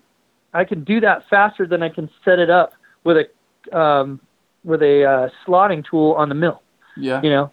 If i'm going to do 30 i'm going to put it i'm going to set up a thing on the mill and do it with a slotting tool. But if i'm going to do two i'm going to bust them out on the vise and they'll be as accurate and get done faster Yeah. just because my hands just kind of know how to do it now. Yeah. and it's like my hands know how. So if i get my brain out of the way and just and listen to the music then i just make the thing. It's like oh that's just click click. Oh that was easy. Click. Oh that's what that looks like. It is funny how that happens just through practice you know? Um, there are very tool heavy people you know like every bit gets this tool. And it's like that's super good if you're making the same thing or if it's a very it's very close to the same thing. Like they all get this particular thing here and this particular thing here but if you can change it all the time then it's like oh you know a tool i gotta adjust the tool every time you know? So i just make it by hand pretty damn fast. And Mhm. just by doing it a lot you know hands kind of just know how to do it you know? Uh watching eric uh eric from winter cycles he's making knives too you know? And uh those things are so sweet. His bikes have always been so sick and he is such a amazing such an amazing fabricator and craftsman Mm-hmm. and thrashed hands dude um makes these amazing bikes you know and he's not super tool heavy his hands are building those things you know and now he's making knives too it's like you're not making tools to make that that's just getting cut by hand. It's pretty rad. It's the hand and the eye are doing that work.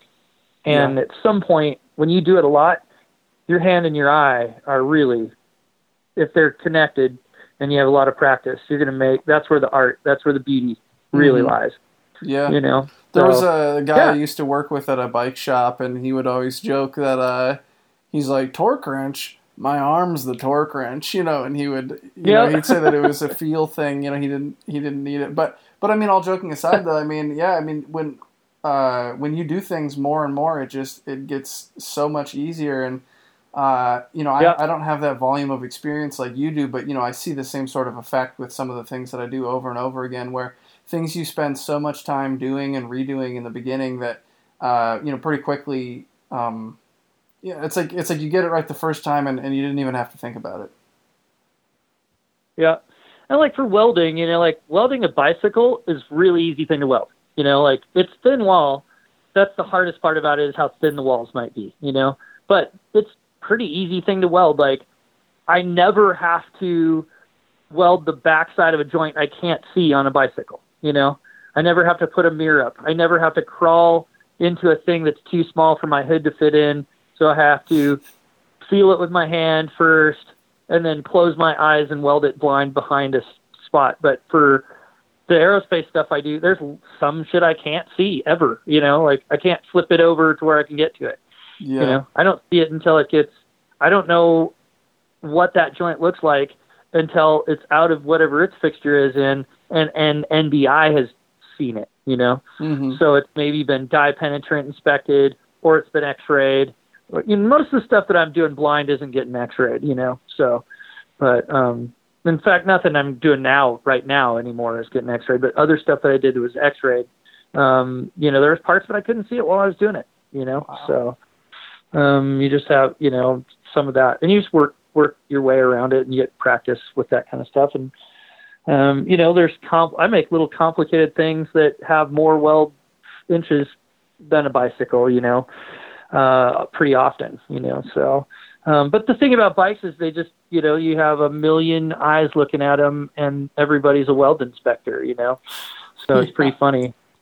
Yeah, Yeah, you know, it's interesting um, now that I'm doing tool stuff, and I just have a YouTube channel where I, you know, I'm doing this mountain bike build series right now where I document all the steps of building a mountain bike, and that's fun for me. And I'm trying to demonstrate to Yeah. the best of my ability the way that I understand things, and and trying to speak from experience for what I think I know, and trying to admit the things that I really don't have much authority to say, but suggest what what I believe maybe is the right thing. And anyway, um, Yeah. it's kind of nice because I can admit without really.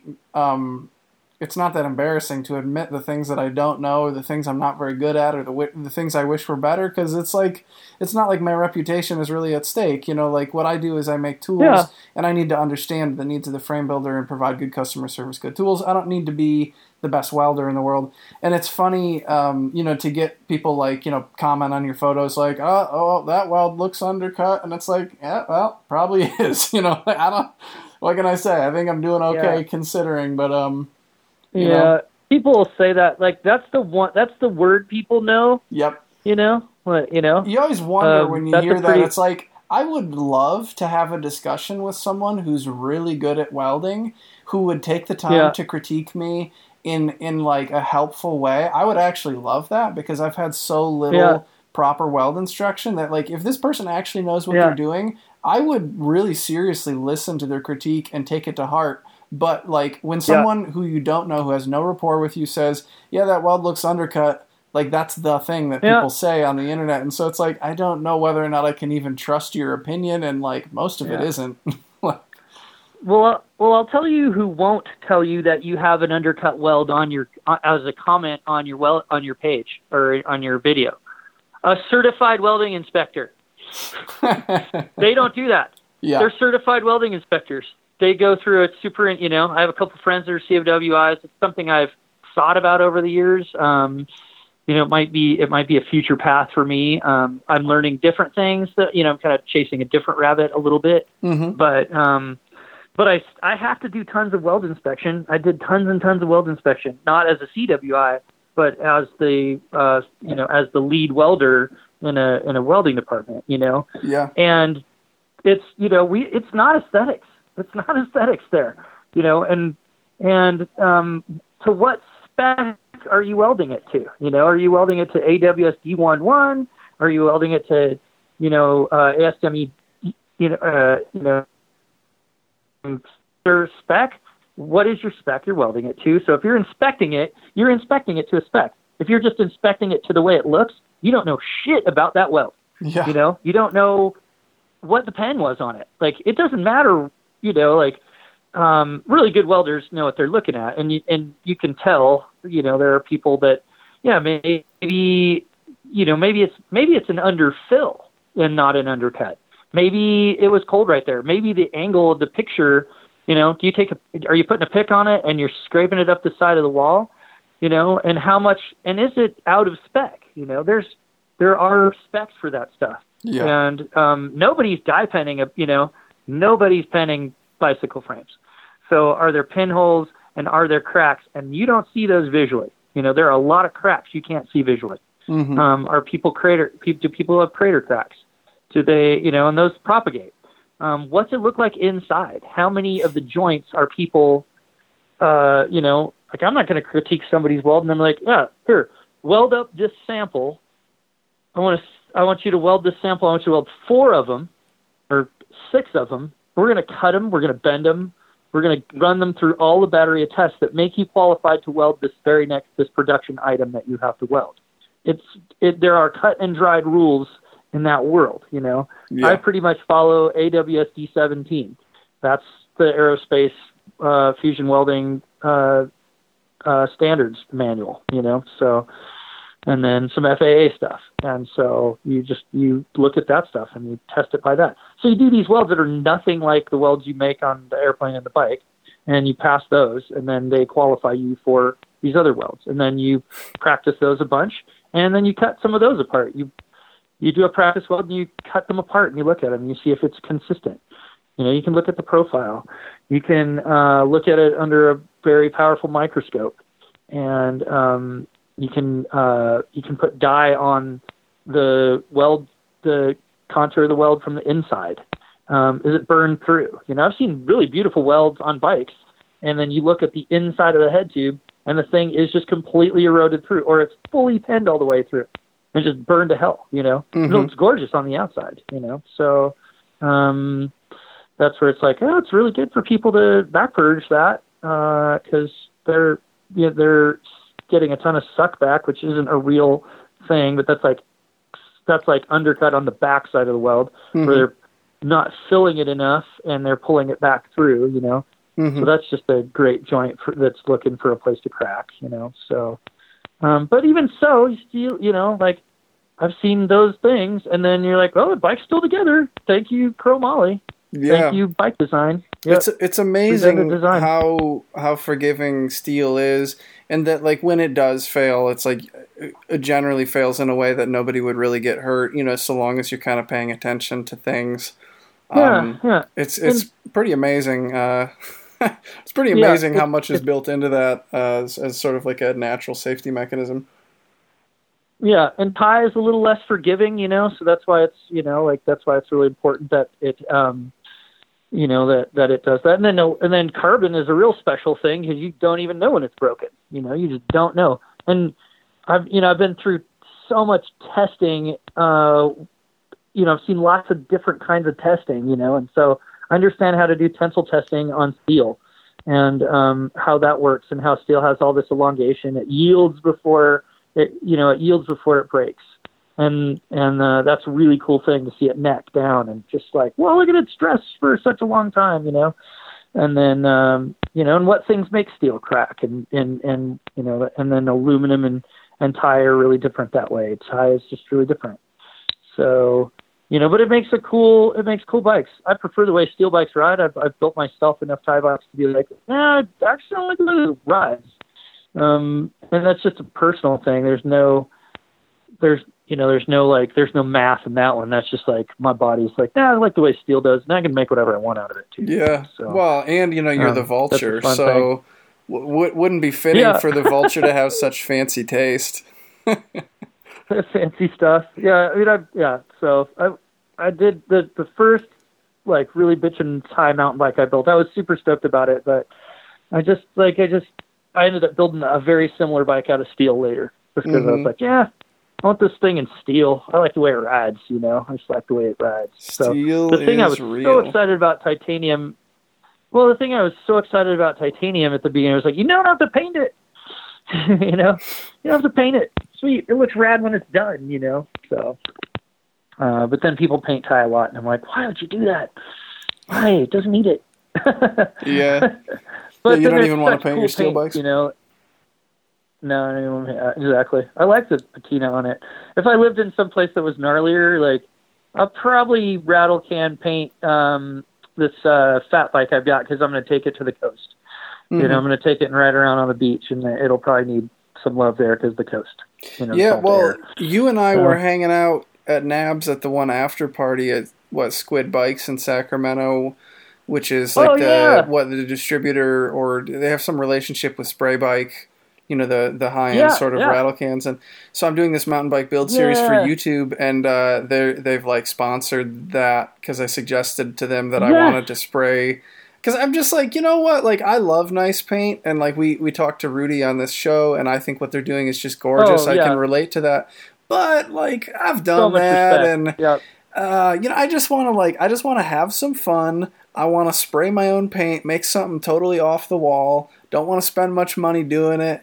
Don't want to spend too much time screwing around on it, and um, like, and I think it'll be fun Yeah. for people to watch too. So like, that's absolutely Yeah. the method I'm going on. You know, I don't know if I'd recommend that to everyone, or especially if you're trying to if you're trying to make bikes as a business that are going to appeal to the high end customer. You probably can't use spray bike stuff, but like, it's a lot of fun for me at this point because I don't really give Oh, a shit. so cool. Yeah. And still be, you know, like, and like Rudy said, be safe doing that. You know, Yeah, like, exactly. take care of yourself, be safe, wear your respirator. You know, uh, it's still, it's still a thing you want to be careful with. Um, but so cool, like, you know, and, and I also, not for me, but for other people, uh, I love the awesome paint jobs. You know, like I have, um, just because I don't want one, there are things that I see that just knock my socks off, and I'm like, that is so sexy. That is so hot. That is the coolest thing.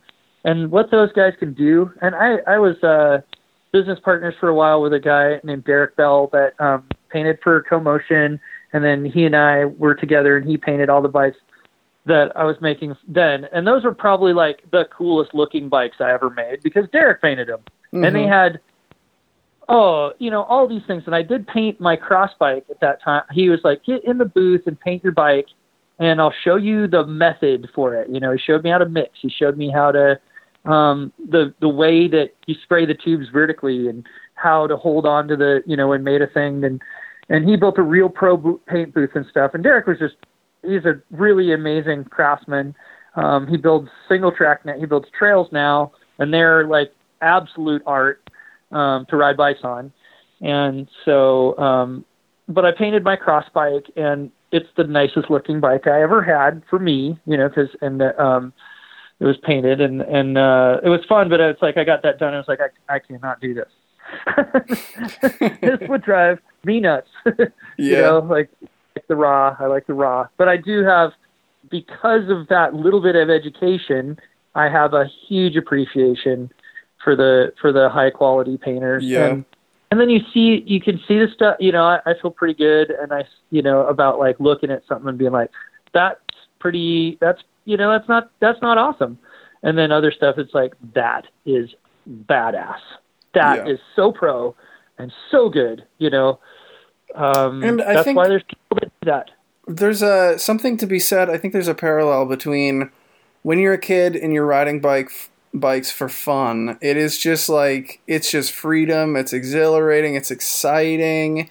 And then you know you you grow up and maybe you want to get a job in the bike industry because you love bikes so much, and then you take it more seriously and you or or you know maybe you like bikes and now you're working too much in some other job or whatever and like it's easy to kind of lose touch with how much you loved it in its pure form or something when you were like first intoxicated by it and similarly i think Yeah, when perfect. it comes to like the custom bike world i think back to some of the first custom bikes that really piqued my attention and got me really like enthralled and excited about frame building before I knew anything about welding and, and like, you know, carved lugs and stuff and all those things, it was the paint jobs I think that really caught my attention in the beginning, whether or not I realized it.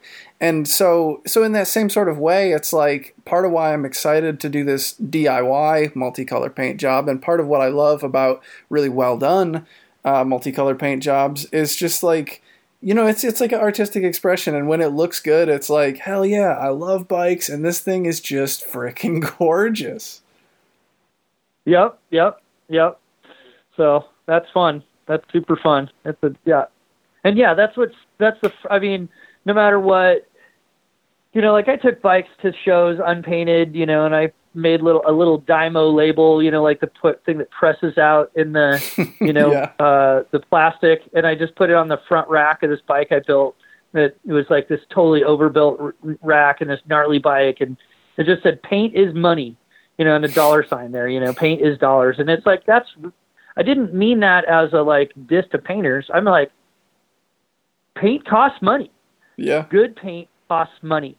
You know, that's why it says paint is money here. You know, like that this bike doesn't have a paint job on it because it's my bike. I don't have the money to put into a decent paint job, and I'm not going to paint it because I suck at painting.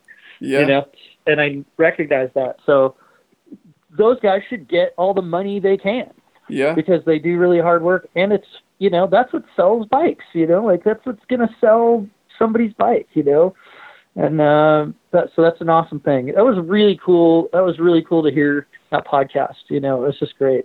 And then, yeah. you know, yeah, all of them have been fun to hear so far. I I, I dug it. So yeah. So Yeah, I love talking with Rudy, and I also, and and this is just, I, I want to make a note here about one of the coolest things about trade shows. You can think about it from like a business perspective. Oh, it's a trip for me to go and try and represent my stuff, or maybe you're a hobbyist and you think that someday you would go to a trade show and show your own stuff, and well, I should go to research to see what it's like. But it's like I think in the years that I've been going to bike shows far and away the best part of going to the bike show is like seeing your buddies, seeing your peers, seeing people that you look up to, talking about bikes, talking about like what it's like or something cuz you know you're stuck in your shop a lot of the time doing this and you love it and it's exciting and you don't have people to talk to about it and it's just so cool. So when I was at the NAHBS Yeah. in Sacramento this spring, I met you for the first time and we talked a bunch and I talked to Rudy and there were a whole bunch of other people but like those connections uh, get made and strengthened at the shows every year, and it's it's the best reason to go to the show. Yeah, and what a you know, it, there's a bunch of really good people there. You know, like frame builders are for the most part, if there's an asshole, they get kind of kicked out fast. You know, this is a this is a even though like hardly anybody, you know, the you know there's different different builders that hang out together more. You know, like some of the California builders actually see each other and hang out with each other.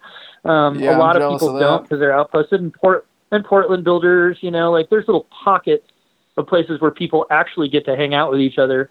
Um, but other places that don't. But when they get together, you know, but it's a small group that if somebody's doing something sideways and sketchy, um, they get kicked out. Like Yeah. they get outed and they get put away, you know. And it, it's there's a clean way that people that aren't really welcome aren't really welcome. And I don't, you know, I don't, I don't. I guess it just is a self-governing thing on that. Um, there's there's some people that don't like each other, but they have friends that like each other.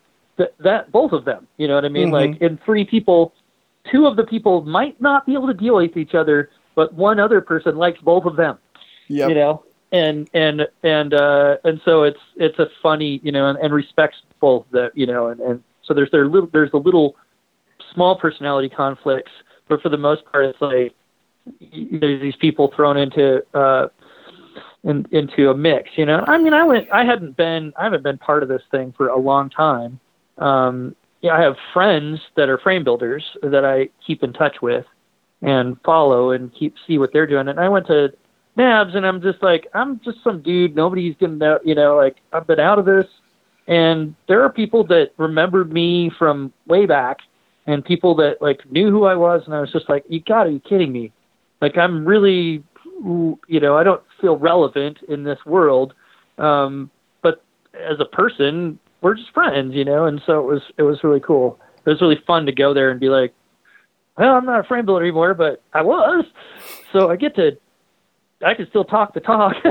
yeah, well, I mean, you get it. Like it. you're you're you're on the inside because you know you've done it a bunch, and I mean, for someone like me, um, I was interested in frame building, and I lived in a small town. I lived in Mount Pleasant, Michigan, where I was going to college, and then I moved to Syracuse, New uh-huh, York, yeah. a couple years later, which is still a relatively small town and there's never been yeah. really like fancy cycling culture, handmade bike culture, and so mm-hmm. been to the Philly Bike mm-hmm. Expo and NAHBS a couple times in these places, but like yeah. it doesn't exist except I was growing up in an era where there was the internet, and so you would see videos that somebody had made, or you would see like.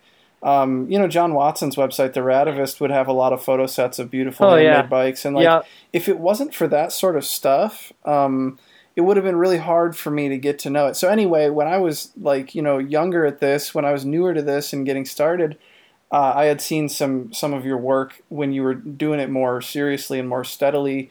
And you know, so anyway, that makes an impression. I mean, you hold on to that for a long time. Like the people that you look up to in the beginning uh, are people that you pay attention to for a long time. You don't forget about that. Yeah, R- Rick Hunter is that for me. You know, like uh, uh, some of those California guys. You know, Rick and Jeremy and um, Curtis. Mm-hmm. You know, mm-hmm. those guys were on my radar. I met Rick back in like '95 or or '94, I think, at Leadville, and it was just like that dude made his own bike. No way, you know. And I knew of custom bikes, but I didn't know I could actually meet the person that did it. That's you know, awesome. and um, it's super funny. Like we're friends. Like I've done other stuff with him and hung out with him, you know, and and uh, I still sometimes am like, like a fan. You know? Yeah. He was like a dorky fan, you know. He was stoked so to hear that you were going to be the guest on the podcast this week when I posted on Instagram that I was researching your work. Ah, cool. Yeah, cool. Cool. And he's yeah, he's I mean that guy and Tony from Tonic. But I mean it's you shouldn't just drop names because that's a nerdy thing to do, but there are people out there that build so much of their own stuff and hang it out when they do it.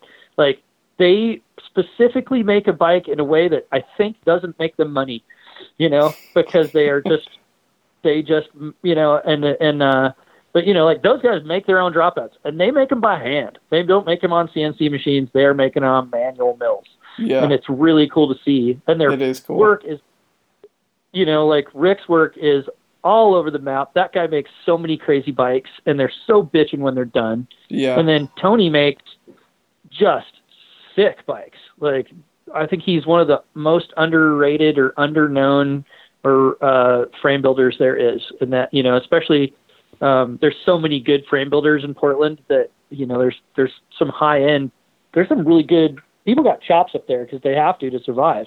Mm-hmm. And he's just his bikes are killer you know. And I think they rip too.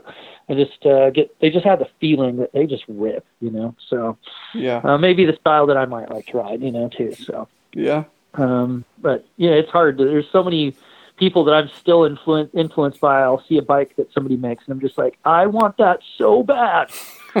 I want the bike. You know, like it doesn't. Uh, that happens to me, and it's like I could go out in my garage and make something like it that would fit me real good, and I would like the way it ride because it would be my geometry. But it's not as sick as that black cat. That mm-hmm. thing's so sick, you know. yeah. So you know, and so that's fun. There's so many bikes out there that are just so rad. It's cool. This, it's NAHBS has made people get good. The internet has made people get good. You know. So yeah um, it's kind of a fun thing. It, you know, if, if you suck at it, I don't think you get to do it for very long. You know, so if, yeah. And then there's some people that make really, you know, I'd like to say that I make good bikes, but was sucky at business and terrible at marketing myself. Mm-hmm. Um, and, you know, and then I also just I, I like I'm kind of a person who should have a job. You know, like um, all the balls in the air distracted from building the frame, and that's really the part I like. And then also wanted to make weird stuff. I'd be in the middle of making somebody's bike and really having a fun time and being like, oh, I'm going to do this on this and this on this. And then I would think of something and it's like, well, I have to make that. You know, I can't make that for a customer. They don't want that, but I want to make that. You know. Yeah. So, like, you know, that'd be a dumb thing, or I'd make no money on it. You know, like I'd really make, I'd lose money to make that thing, and I might be the only person who appreciates it, or some other goofy frame builder might appreciate it, and they'll also be like, "That's a silly way. You're not going to make any money doing that. You know? like you just spent a Yeah, bunch they- of time to make no money." Yeah, they they can So, look at it and you know. immediately they know. Yeah, Yeah, it's. I mean, it's- I did. Yeah, my last mountain bike, I literally put a tube on it and a piece of square tube, and then I drilled holes into it, and then I welded, cross drilled, or you know, then I wel- I cross drilled it, welded tu- tubes into that, and then countersunk those tubes. And other people who've built frames will walk up and be like, "Is that solid bar you drilled?" You know. and I did that on purpose. Like I wanted it to look like it's a piece of solid bar that I drilled, but it's a tube with tubes in it. You know. yeah. So uh, like, there is no value in that whatsoever, just except for just to be funny. You know, Yeah. and and the kind of funny that two people get. You know, Yeah. like it's not even funny to a mass group. It's like inside of an inside of an inside joke. And Mhm. maybe I'm the only one that laughs. But So, you know, I oh well. mean, you're you're among friends because this is a frame building podcast where uh, people who know and get and care about are excited about frame building are listening to other frame builders. So if there was ever an audience to explain your tube within a tube fabrication method, I think you've shared it in the right venue, and you can say, you know, maybe Yeah. all that toil that day was worth it. Yeah, for sure. I laughed at the end of it, and I'm like, they gotta just sell that thing, you know. So, um, yeah, it's it's fun. It's fun to just be able to make whatever you want to make, and Yeah. you know, there's other things I want to make too. You know, uh, make some art sculpture sometimes, and you Yeah. know, just I see things and I make them. You know, so that's kind of fun. Yeah. And uh, always thinking about bikes, and you know, so um, if I if your tube bender had existed years ago, I wouldn't have uh, cut and mitered, uh, you know, cut and welded all the seat tubes that I did before. You could do that in a good way that didn't suck, you know. so For for Um, tire but for, then I was- for short chainstay rear tire clearance, you were you were rather than bending your seat Yeah. tubes, you were cutting them and welding them. yeah, I'd- yeah, I'd cut them and weld them, and some people are like, "Well, wouldn't that break?" And I'm like, "I have to pass six G weld tests for my job." You know, like you know, uh, no, this is not a weaker way to do this. In fact, it didn't take it past its yield. It's actually really bomber. you know, Yeah, it's, it's just a a, very lot of work. strong way to do it. It's just a lot of work, you know. Yeah. So, and uh, you know, I've seen people like totally poo-poo it. Oh, that's a bad way to do it. And it's like, no, you know, there's lots of things that are structural that just have to get made that way. And then it was like, oh, then I took it even like, oh, I'll make it cool. Make five. I'll cut it into five pieces and do it. You know. So, um, you know, like like the way that uh, fabricators who will make um, custom exhaust for motorsports and stuff, they Oh, use yeah. the, they call pie cuts or whatever, and they're doing it out of exactly, exactly. yeah, yeah. same idea. that's kind of where I got the idea. I had to make some stuff. I've had a couple times where I've literally just had to do that to solve a problem. You know, like you just have to get over the bandsaw and or the cold saw and set it in an angle and cut, cut, cut, cut, cut, and you know, clean the heck out of it first. Cut, cut, cut, cut, and then you fixture it somehow, and then you lay down nice six G groove welds on that. You know, yeah, and they're not even as hard as six Gs because they're not fixed position. I can roll them around. You know Mm-hmm. they're not fixed at a 45 on the bench and you got to weld it with two hands you know it's like it's way easier than a 6g you can just roll it Mhm. so you know weld it flat so but um so Yeah. that's kind of a you know it's like i i've had to pass tests that are harder than this so and i can see the inside of it real good you know so i'll Yeah. purge it and it'll be bitching so yeah it's kind of fun goofy goofy metal stuff you know so yeah. um but yeah so Well, um, I'm thinking maybe we should we should wrap up the interview, and uh, yeah, I think it was good. Awesome. I, I appreciate really you so talking much. to you. It was super fun. Yeah, really, I appreciate you taking the time to be on the call. I always admired your work and appreciated you, and uh, it was cool to get to know you in person this year at NAHBS, and now to do the interview and to be able to, you know, to share um, the conversation that we probably would like to have anyway uh, with with Yeah. everyone who's interested in frame building. Well, very cool. It was totally fun to go and uh, check out some 80s industrial dance music. Oh yeah, that too. Awesome. Well, uh, good luck to you, Joe. Keep it up. Keep up the good work, man. Yep. And uh, if you're ever in Oregon, don't be a stranger. cool. Yeah, talk soon.